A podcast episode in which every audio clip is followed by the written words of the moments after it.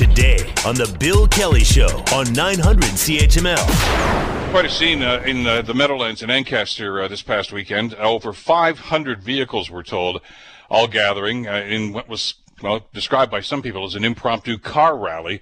Uh, street racers, a, a, number of things that were going on. Police, of course, were all over it uh, initially, and it took quite a long time for things to finally get settled down. Hamilton Police Superintendent Will Mason says that with many people, the goal was to just disperse the crowd. As we've got that volume of people, uh, the goal at that time was uh, to disperse the crowd as quickly as possible. That helps us mitigate both the risk of COVID 19 as well as the, the risk of the street racing. And on and on it goes. Uh, no arrests were made, we're told, but uh, police said they're continuing the investigation with other police services, by the way, in other parts of southern Ontario, uh, because obviously the people came from all over the place to do this. It uh, caused quite a shockwave, though, through the community, and a number of people uh, have expressed outrage about this, including the uh, MPP for the area, Sandy Shaw, who is the MPP for Hamilton West Ancaster Dundas, joins us, the Bill Kelly Show, to talk about this. Sandy, good morning. How are you doing these days?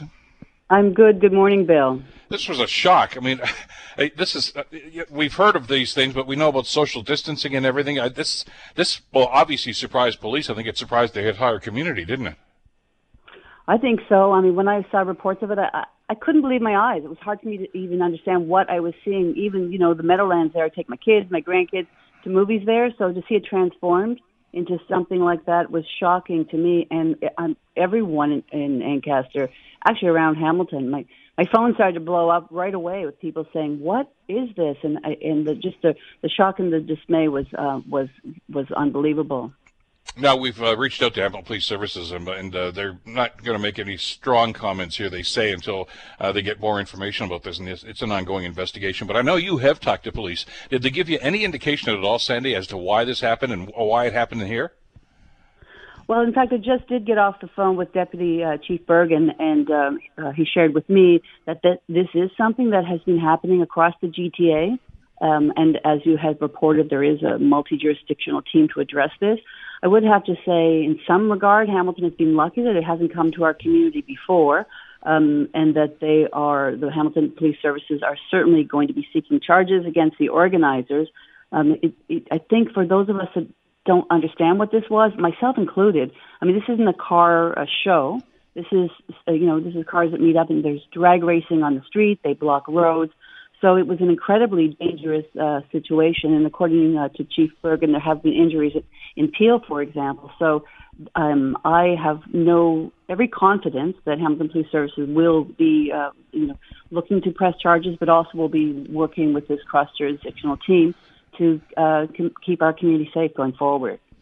Well, and I, have got every confidence that, as you say, some charges are probably going to be laid eventually because, uh, as I say, they're working in concert with, I know, Peel and Halton Regional Police as well uh, where a lot of these people probably uh, came from, and they've been doing these That's things right. before. But we've we've had examples of that past. You know, when we had the Locke Street incident a, a few years ago, uh, there were no charges laid that night, but shortly after there were, uh, because let's face it, there there are cameras everywhere these days. Uh, license mm-hmm. plates have been taken and things of that nature. So that that's that's going to come. We understand that, but the immediate threat to public safety, I think, is what uh, should be our priority and our main concern right now.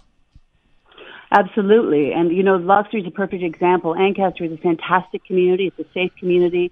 And, you know, Ancaster will come together, uh, just like they did in the Locke Street community. Uh, you know, the thing that I think was most disturbing for most people about this is people are doing everything they can in, in, with COVID-19 to keep themselves safe, their neighbors safe. I mean, people have pulled together you know, we, we, we know, we hear stories about our healthcare workers, PSWs, you know, people that work in grocery stores. They're putting their lives, uh, you know, on the line to keep us safe.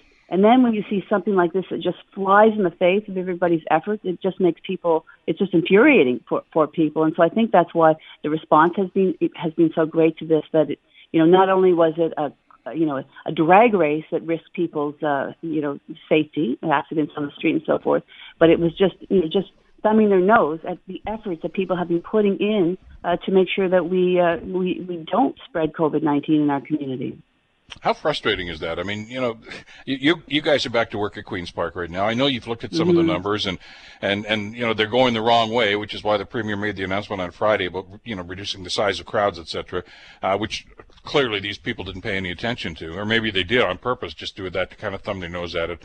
Uh, right. But it's it's not as if we haven't been told what to do here. And and you you know anybody who's seen the footage of what happened on Saturday in Ancaster, of course, first of all, there's too many people there and too confined a spot, and very few of them, if any, were wearing masks. So I mean, I don't know if they have this sense of, of invincibility or if they just don't care uh, about what they're doing right this. But you know, the concern I think a lot of us are going to have now, Sandy, is.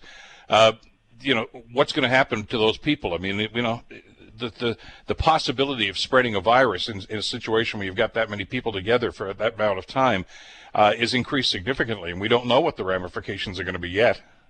No, it's very frustrating. It's very upsetting. You know, I have grandkids uh, that are going to kind are in kindergarten, and they are worried, and they go into large classrooms right now beyond you know 15, 15 uh, kids. They're in big classrooms. They're worried. They wear masks. It's unbelievable. If you watch kids on the playground, you know what they're what the uh, you know what what they have to put up with, the way that they have to interact with their their young friends. You know, it's really it's really um, upsetting. And then to see this really, you know, I don't know what else to call it, idiotic behavior. I can't even put myself in the mindset of someone that would would put uh, you know our elderly folks at risk, our young kids at risk. It it, it just is uh, uh it is absolutely mind boggling. But I, I would say, you know, it's quite clear, whether it's officially announced or not, that we're moving into what would look like a second wave. And uh, well, you know, the the, the um, limits on gathering is important. I agree. You know, I don't feel that we have had a clear second wave plan communicated from the premier, and possibly that's that's contributed to this kind of behavior. I mean, the the the, the fact that you know we're talking about fines, fines is fine, but that can't be all that a second wave plan entails. You know, and I have, uh, you know, my daughter-in-law, as an example, spent hours trying to get her kids tested over the weekend. So there's there's a lot to this that needs to be addressed, and this incident has just brought up all these kinds of questions: is why people would behave this way, and what all what else are we doing to make sure people are safe with what appears to be the beginning of the second wave. Well, let's talk about that and the protocol that was put in place. And you know, we've we've gone through the quote unquote recovery phase one, phase two, phase three, and of course that's been eroded now because of the increased numbers that we've seen. Uh, but is it too early to, to start having a, a, second look and an analytical look at what's, what's in place right now? I mean, you know, as you mentioned, the kids have only been back in school for a couple of weeks now in most jurisdictions. Uh, but the, the, concerns that were raised about the, the return to school plan uh, still seem to exist. I know that the government and the federal government, for that matter, kicked in a lot more money, and uh, the boards have had to dip into reserves to hire more teachers and things of that nature. But the basics that we just talked about about the, the, the, flagrant disregard for things like social distancing, that's still a concern. When I talk to teachers and parents, they're still concerned about the, the environment in the classroom itself and whether or not, you know, this is a, a, a, a, a problem waiting to happen. Well, I would start by saying it's never too early or never too late to do the right thing to keep our kids safe. I mean, that that's just a fundamental thing that we can all agree on. I mean, kids' safety should be our highest priority in any community. And so my, my point of all this is that people aren't uh, confident that this government has got the plan right. And the, I, my constituency office is flooded with hundreds, I mean, hundreds of parents and grandparents that are just saying this, how can this be? I mean, the, there seems to be just an obvious um, contradiction in the fact that we are only allowed to uh, have uh, congregate 10 people indoors, but that you can have kids in classrooms. Honestly, I've heard stories of 31, 37 people, kids in a classroom. I mean, that, that I mean, people have, um, you know, that, there's an obvious question there that people then wonder what, what, you know, are there holes in this plan? Is there a plan? I, I don't think that people feel very uh, confident and um, assured that this government has a solid uh, second wave plan.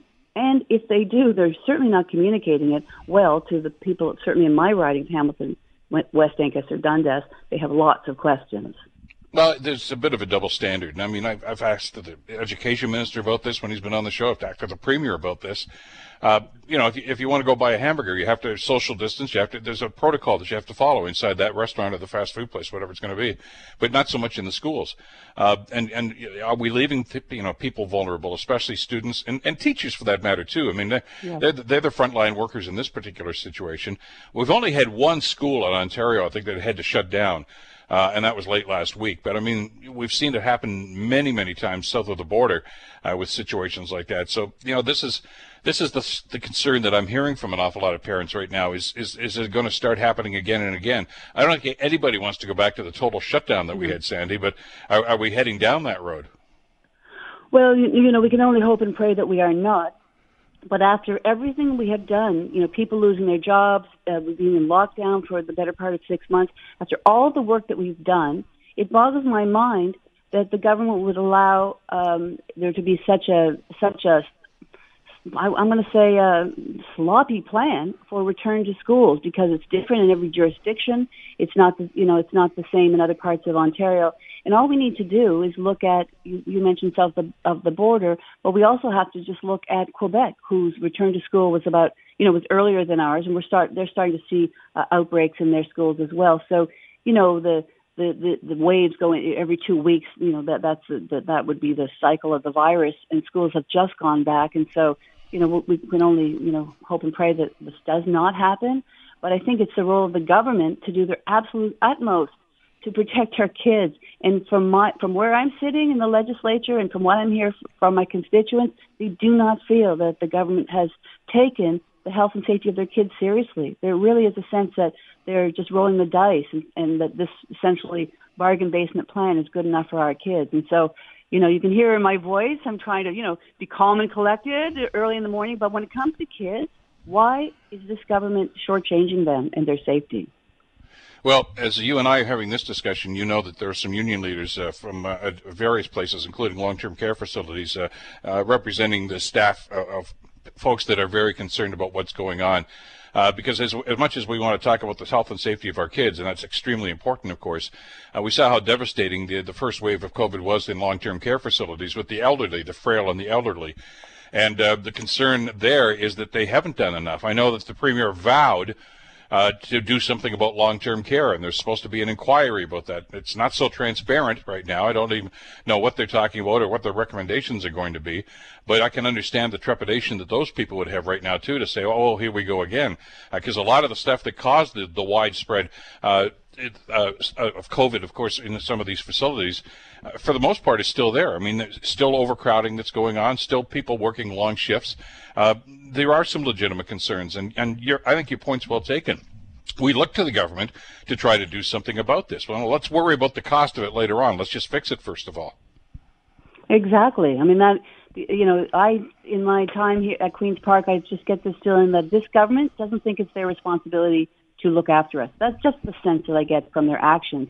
And you know, you're absolutely right. Like long-term care was just a tragedy. Not, there's nothing short of, uh, that to say the tragedy. I mean, the stories I heard from uh, families that couldn't see their their their loved ones in long-term care uh, were just heartbreaking, and the fear that they had that that that uh, you know they were going to die alone in long-term care was unbelievable. I mean, we saw what happened in the at the Roslyn as well. I mean, these are things that should have never happened in Ontario in the first place.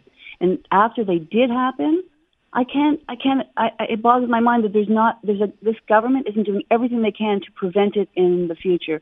And as you said, Bill, they have done nothing. None of the conditions that led to this in the first place have changed. Not a single thing. I mean, we, they've done, they've, they've really done nothing to ensure that there's more staff. They have, you know, much as the premier can talk about uh, fixing ventilation hasn't happened. I mean, the premier got up there and said, "Oh, I had no idea that there was no air conditioning in long-term care homes," which isn't necessarily true because we brought it up as the opposition a number of times at Queens Park to say that this needs to happen. Nothing has gone to to address that, and so people that are are, are uh, gathering or collecting collectively trying to say that we need to look after our you know our seniors are absolutely right. I mean, what they are concerned with is that there's that there should not be profit taking in long-term care, especially at a time when we're just trying to make sure that no one, we don't have any further deaths for either residents or, or healthcare workers in, in these facilities. And so, you know, the the government has made a lot of, you know, the premier gets up every day and says a lot of things, and I, I'm trying to be as respectful as possible. But a lot of things that he says are not uh, what's happening in my riding on the ground. You know, you can say one thing, but it's not what we're seeing actually happening in action. And a perfect example of uh, saying one thing and not doing another is the, the promise that there would be a public inquiry into long-term care. I mean, the health minister, uh, Fullerton, got up and many, many times said, oh, it's going to be a public inquiry and we're going to call witnesses and people can come and depute to talk about their experiences, families who've lost loved ones. They haven't called a single witness and now they're saying, oh no, we didn't, when we said public, what we, we didn't really mean public, public. We just meant that we're going to do this. I mean, they self-appointed the commissioners to look at it. They're meeting behind closed doors.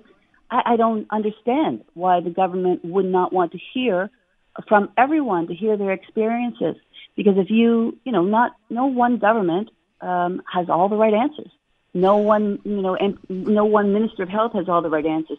If you want to really understand what's happening, um, you need to talk to frontline workers. You need to talk to families to really understand what happened and to hear their recommendations on how to prevent this in the future.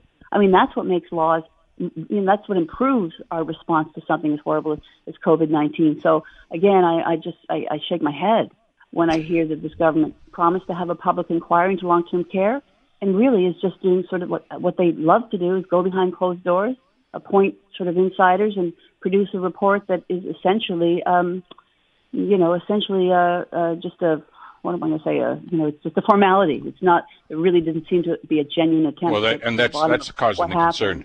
Listen, I got I got a Yeah. little bit of time left, about a minute or so left here, but I want to ask you about uh, your job. Of course, as opposition, is to hold the government's feet to the fire. That's the job of any opposition Certainly. party. Uh, This is not business as usual, and it's not business as usual at Queens Park either. I mean, you know, let's face it, because of COVID and social distancing, etc. How difficult is it now to, to be able to do that vis-a-vis question period and things like that, given the, the, the protocol that you're you're supposed to be using now? Well, it, it certainly is um, strange. I would say that the it's when you walk through the halls of, of uh, Queens Park, which is a phenomenal building. I mean, it's such an impressive building. It really has. It, there's a bit of an eerie feeling. I would just say that on a personal note. But when you're in the legislature, uh, the the idea that it, it just seems to be doubled down that this is a government that doesn't want to hear from other people. You know, they don't want input, and so that I mean, as an opposition, we, our job is to support the government when they do when they're do when they're they're on the right track, hundred percent. But I mean, there's a, we represent you know hundreds of thousands of constituents, and we uh, and it's our job um, and my job as an MPP to make sure that their voices are heard at Queens Park. And so it would be my wish that the that the the, the premier and all of the conservative MPPs would you know listen more to the opposition, right? I mean, what's that old expression? You've got you know, one mouth and two ears, right? And so, I mean, I think that we all of us, you know, are are you know should share the wish that everyone is uh, that we we protect one another and we move forward from this. And I don't understand why the government would be shutting out representatives that represent you know many many people across Ontario that have concerns that have good ideas uh, as well, and you know to help make uh, things better for everyone. Well, we'll see how it turns out uh, this week and how the government's going to respond to uh, some of the new numbers that we're going to get later on today. Uh, no. Sandy, thank you so much for the time. Great having you on the program today. Stay well. It's a pleasure. Yeah, thanks, Bill. You too. Sandy Shaw, MPP for Hamilton West, Ancaster, and Dundas. The Bill Kelly Show, weekdays from 9 to noon on 900 CHML.